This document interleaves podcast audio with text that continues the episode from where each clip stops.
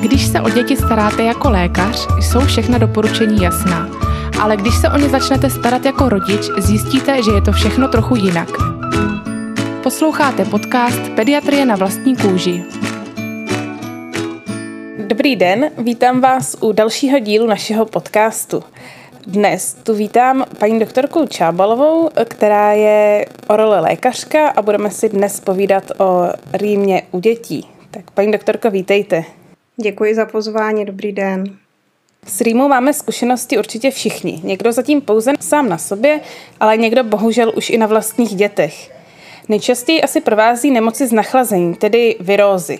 Je to vždy virové onemocnění? Dá se říct, že taková ta klasická rýma, jak ji známe, v anglosaské literatuře se tomu říká common cold, což si myslím, že ten, ten problém vystihuje daleko lépe než ten náš termín rýma, pod který se dá schovat kde co. Tak prvopočátek tady této nemoci z nachlazení v podstatě vždy se dá říct, že je tam nějaký virus.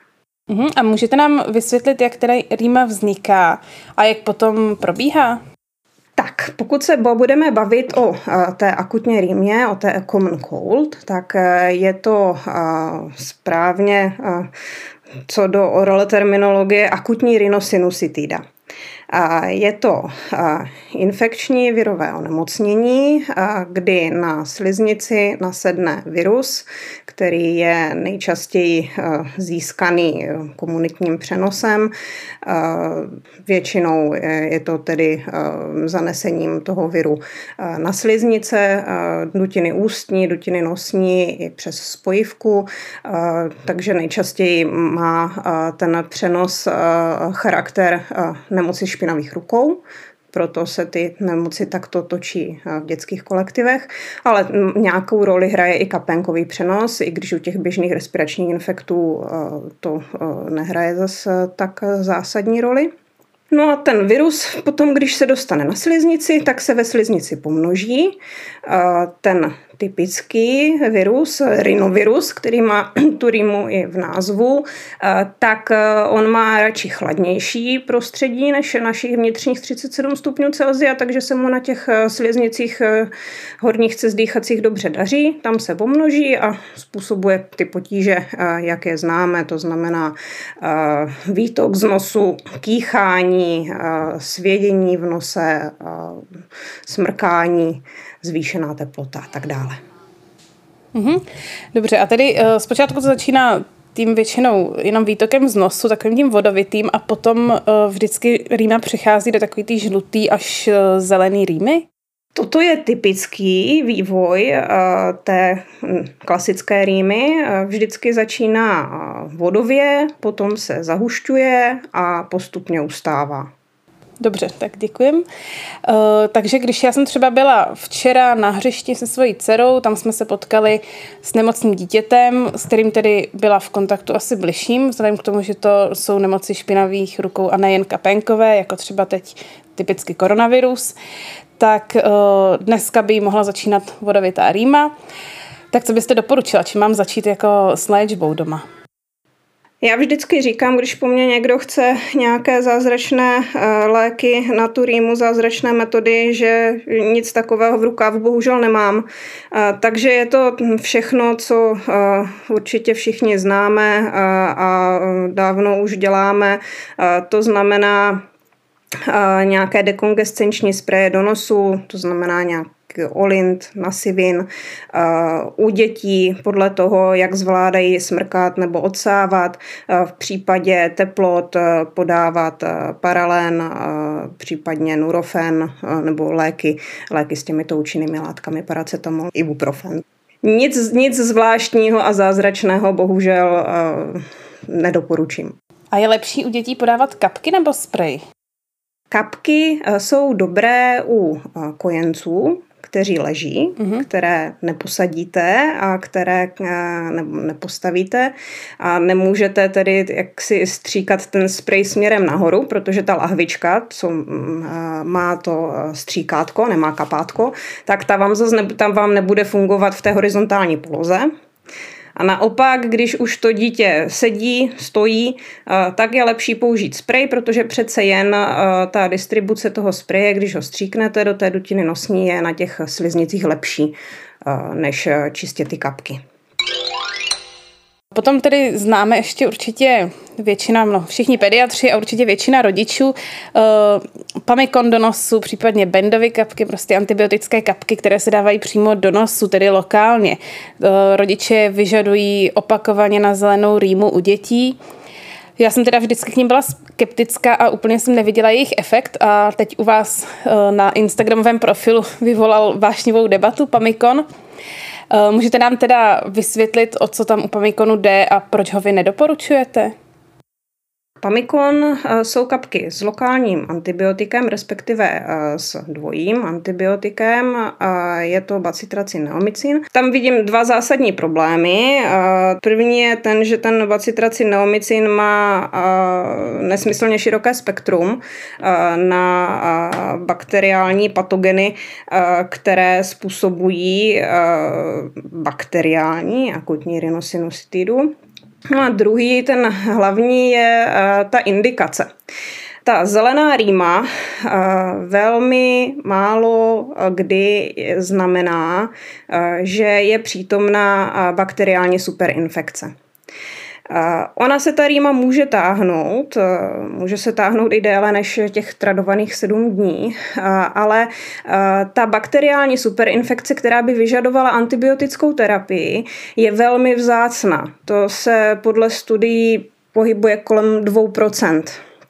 Ono totiž eh, akutní rhinosinusitída je pravděpodobně nejčastější diagnóza, u které jsou eh, milně eh, nadužívány, milně indikovány antibiotika. Takže, když už antibiotika u akutní rhinosinusitídy, tedy té bakteriální, která má svoje klinická kritéria, jak ji odlišit od tedy nějaké té pokračující zelené rýmy, která, která není komplikovaná těmi bakteriemi, tak vždy celková. A to je velmi jednoduché anatomické vysvětlení, eh, proč eh, nemůžeme použít pamikon, proč nemůže pamikon působit, nebo jakákoliv lokální antibiotika. Protože eh, ta nosní sliznice, která vyplňuje nejen dutinu nosní, která už sama o sobě je obrovský komplexní prostor s různými zákrutami, zatáčkami, tak i vedlejší dutiny nosní jsou vyslané tou samou sliznicí, která reaguje úplně stejně na ten patogen. Vlastně ta rýma neprobíhá jen v nose, probíhá i ve vedlejších dutinách nosních a probíhá i na sliznicích nosohltanu což u dětí tam je takzvaná nosní mandle, takže to, to je velký prostor, velká plocha té sliznice. A pokud my tam nakápeme pár kapek nějakého lokálního antibiotika, tak ta antibiotikum není schopné se dostat ani na prostě zlomeček eh, té sliznice a někde nějak eh, reálně působit. Takže ta jeho eh, normální cesta, když nakápneme pamikon do nosu, tak je, se otře o malou plochu sliznic v dutině nosní, otře se o nosní mandly a dále je spolknout bez toho, aniž by v tom místě jakkoliv působil. Takže je to prostě tak, že se vlastně ty antibiotika vůbec nevstřebají a uh, akorát to dítě spoliká, případně vyteče a vstřebá se jich tak malé množství, že to nemůže mít žádný efekt. Ono eh, u té lokální antibiotické terapie má jít o to, aby se to právě jako nevstřebávalo. takže, takže na těch, na těch sliznicích dutiny nosní, ono to je v podstatě jenom tak jako lízne. No. Uh, takže to, to, co se potom dostane do toho žaludku a je uh, eventuálně systémově vstřebáno, tak je naprosto zanedbatelné množství, které nemůže mít nějaký celkový systémový uh, antibiotický efekt. Mm-hmm. Takže lepší je vydržet, až rýma přejde, a klasicky, stejně jako v pediatrii, neléčená rýma, sedm dní léčená týden. Dalo by se říct, ano. Setkáváme se teďka tedy s těmi úpornými rýmami, které trvají daleko delší dobu než eh, těch tradovaných sedm dní, ale v oral se to říká samozřejmě taky. Pravda je taková, že sliznice se po tom akutním infektu dávají dohromady daleko, daleko díl a známky nějakého prodělaného procesu, ať již rentgenologické nebo endoskopické, my vydáme až tři měsíce po prodělání toho infektu. Mm-hmm. Takže ta rýma třeba může být nejhorší, kdy prostě smrkáte, kýcháte, máte potíže ten týden, 10 dní, ale to doléčování té sliznice trvá daleko díl. Takže eh, byste nechala i dítě třeba díl ze školky než ten týden? No tak on v podstatě každý sopel je infekční, že? takže, takže dokud to dítě soplí a roznáší, eh, roznáší uh, tu infekci, tak, uh, tak bych jako to dítě asi nechala doma, dokud teče ten sopel, no. nebo asi určitě. takhle, takhle to praktikuju s vlastním dítětem, že teda do školky nejde dříve, dokud prostě mu ta rýma nepřestane téct. Často jsem někde slyšela od rodičů, že odsávání nosu je trápení dětí, že je lepší dítě nechat být, ať prostě mu rýma vytýká a netrápit ho. Co si o tom myslíte? No my na Orle odsáváme velmi rádi, takže... takže to je jako takže, u nás. Tak, no, já, já tvrdím, že odsávání dle potřeby. Ono, dokud to dítě se nenaučí smrkat, tak to odsávání je i jakási prevence potom komplikací té rýmy, jmenovitě akutní mediotitidy zánětu středního ucha. Takže za mě, za mě odsávat. Tak to jsem asi chtěla slyšet, to u nás je úplně stejný. Eh, a dítě teda učit smrkat určitě od chvíle, co tomu poprvé rozumí, což u někoho může být klidně v deseti měsících, u některých dětí, který mu umí fouknout nosem, u někoho až třeba ve dvou letech. A kdy si myslíte, že by se dítě mělo naučit smrkat? Kdy je třeba vhodný to řešit například s logopedem? Tak, než jde do té školky.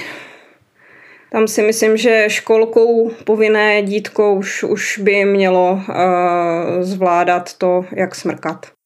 A vy třeba posíláte děti k logopedovi na učení smrkání, nebo?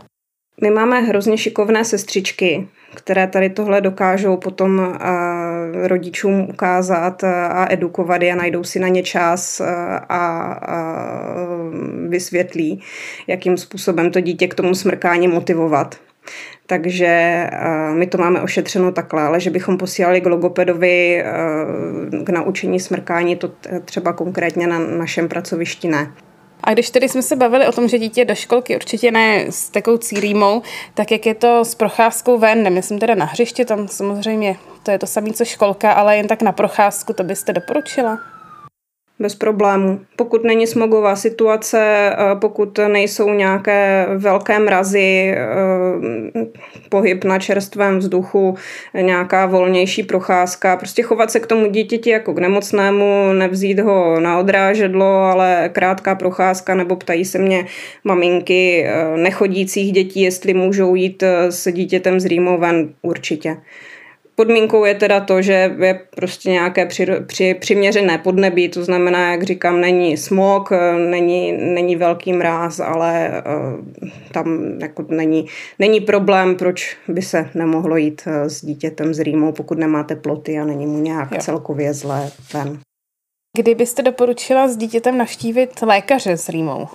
Tam je pro nás taková hranice, kdyby se něco mělo s tou rýmou dít, pět dní. Pokud po těch pěti dnech eh, ty eh, příznaky přetrvávají, eh, nemyslím teda ve smyslu jenom, že, že dítě smrká, ale že má teploty, že je celkově špatné, nebo nemusí to být dítě, platí to i pro dospělé, tak po těch pěti dnech, pokud jsou přetrvávající příznaky, anebo když se to začne zhoršovat.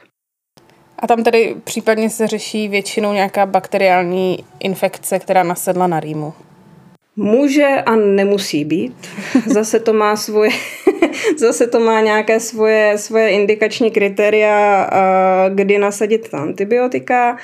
Řídí se to lokálním a zejména by se to mělo řídit endoskopickým nálezem. Neříkám, že všem dětem s rýmou děláme endoskopii, ale pokud už pro rýmu někdo vyhledá orole lékaře, nebo většinou je to tak, že pediatr odesílá k orole vyšetření dítě, s kterým si v uvozovkách neví rady, už s tou rýmou, tak prostě toto už, to už je nějaká omezená skupina, kde už ta incidence té, té bakteriální superinfekce je větší než ty 2%, takže tam už, tam už třeba k té endoskopii u, u toho dítěte přistoupíme. Ono, ono oral vyšetření dutiny nosní bez endoskopie je polovičaté. Dobře, a na oral by mělo dítě tedy jít až po odeslání pediatrem, nebo může jít rodič s dítětem i jen tak z ulice? No takhle, jako nechci úplně kopat do vlastních řád, aby dítě s každou rýmečkou chodilo k nám. Eh, my jsme zvyklí eh, děti, které eh, nechodí teda s žádankou od pediatra nebo nejsou hodně odeslány spíše s jinými potížemi a nebo s nespecifickými potížemi, bolestmi hlavy. Často nám je posílají i děčtí neurologové takzvaně k vyloučení vyloučení sinusitidy. Mm-hmm. No, ale to většinou nebývají teda děti, které mají příznaky akutní rýmy. Tam se hledají uh, příčiny bolesti hlavy, uh, tak to nám většinou prostě pediatři ne, neodesílají uh, děti uh, s nějakou akutní hnisavou rýmou. Uh, většinou to zvládnou velmi šikovně pořešit sami případně když jsou známky nějakých komplikací, jo, ale to je teda naštěstí, musím zaklepat u dětí uh, velmi vzácné nějaké uh, orbitocelulitidy a podobně. A ještě teda mám jeden dotaz, uh, co takzvaná zadní rýma. My jsme o tom vždycky vedli diskuze v nemocnici, jestli existuje, neexistuje, co to teda vlastně je, tak máte k tomu nějaký oral vysvětlení. Zadní rýma. Jako termín zadní rýma oral nezná, to není diagnóza. Teďka možná zase mě někdo chytne za slovo, jako existuje přední rýma. Ale to, to, je, to, to zapomeňte, jo. To nemusí moc asi zajímat pediatry, to je problém starých lidí, taková přední suchá rýma, ale ta zadní rýma, já bych tomu řekla tak, že to je spíš stádium té normální rýmy, které uh, už vlastně teče jenom dozadu. Že to neteče prostě dopředu, ale ty řasinky, které jsou v dutině nosní a vedlejších dutinách nosní na sliznicích, oni tím svým kmitavým pohybem kmitají směrem dozadu. To je jejich fyziologický směr, eh, fyziologický směr toku hlenu. Uh, takže když to ty řasinky ukmitají, tak ten, ten hlen všechen jde dozadu. A to dítě je takzvaně zahleněné, má tu takzvanou zadní rýmu, že prostě jakoby nevysmrkává, protože prostě nemá co, že uh-huh. ten fyziologický tok je dostatečný k tomu, aby to všechno šlo dozadu. Takže z tohohle toho hlediska vlastně my jsme se bavili o tom, jak učit smrkat, tak z tohoto hlediska vlastně smrkání eh, je fyziologický nesmysl a správně bychom po vzoru Aziatů měli potahovat. to asi nikdo neslyší rád. No tak, ano, ano. To prostě naše kulturní zvyklost je jiná. Pořád na tady tu zadní rýmu, tedy uh, dávat uh, ty dekongescenční kapky, aby se toho dítě zbavilo dekongescenční kapky maximálně 5 až 7 dní s přimhouřeným očkem.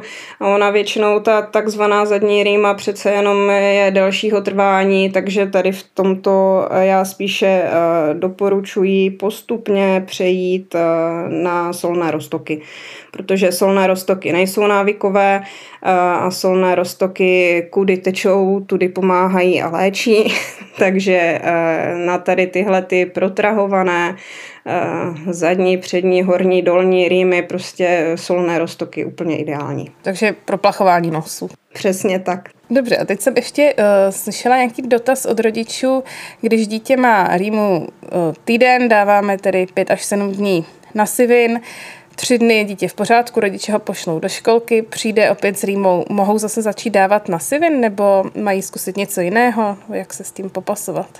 Tam by měla být delší pauza Ono jako je to, je to problém, tady toto samozřejmě, ale ta medicamentózní rýma to není něco, co by si farmaceuti vymysleli. Vídáme to teda především u dospělých, ale opravdu ty rekongescenční nosní kapky jsou návykové. Může to vést až k atrofii sliznice a velmi špatně se toho zbavuje. Takže pokud, pokud takto je přeléčena rýma a do 14 dnů by se měly ty kapky znova nasadit, tak a to teď spíš teda říkám jako e, rodič malého dítěte, kterému prostě já potřebuji nějak e, ulevit, e, tak omezeně, aspoň na spaní, vyhnout se tomu opakovanému podávání, tak ta pauza 14 dnů se skřípáním zubů, nejlépe tak měsíc by tam měl být. No. no tak to je pak asi těžký pro rodiče, ale je, je. Jako i pro mě, jako pro rodiče to je, to je těžké, ale um, říkám, medicamentozní rýmu výdáme a není sranda se toho zbavit. Tak tomu určitě rozumíme, myslím, že i naši posluchači. Já myslím, že to je všechno, co mi teď krýmě napadá. Nevím, jestli vy máte ještě něco, co byste chtěla sdělit našim posluchačům. No, eh, já teďka na Instagramu eh, ještě co tam řeším, eh, nebo začínám řešit a už si k tomu přizývám i pomoc antihistaminika v léčbě akutní a chronické rýmy.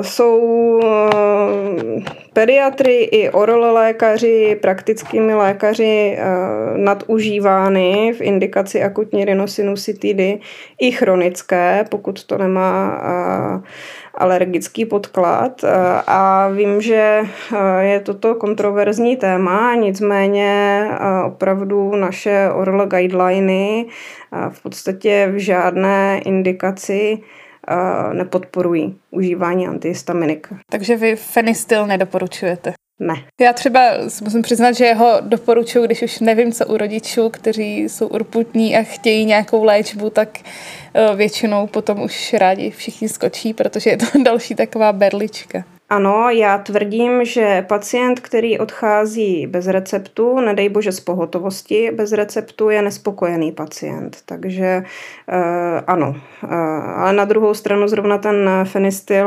má sedativní účinky, takže úplně bych jako se ne, k, té, k té berličce bych nepřistupovala třeba zrovna k tomu fenistylu, ale k nějakým novějším generacím těch antihistaminik protože přece jenom jako nějaký alergický podklad, podklad potíží tam může být nerozpoznaný a než se pacient dostane k alergologovi za půl roku, tak mu i těmi antihistaminiky, když nevíme, co by, tak mu můžeme pomoct. Hmm. Jo, to prostě nikdy nevyloučím, že ten pacient e, nemá své potíže e, nějakým způsobem podpořeny e, nějakou atopii, alergii Nicméně já se tomu strašně bráním předepisování antihistaminik se s tím sedativním vedlejším účinkem, zvláště teda dětem v indikaci akutních respiračních infektů.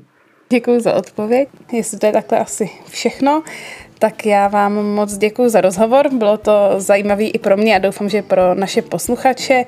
A určitě doporučujeme, aby vás sledovali na Instagramu váš Instagramový profil Orl pro děti. Orl nejen pro děti. Orl nejen pro nejen děti. pro děti. Paní doktorka Soplíková. Ano, doktorka Soplíková. Tak jo, tak moc děkuji. Tak jo, taky moc děkuji. Mějte se hezky. Vy taky. Naschledanou. Naschledanou.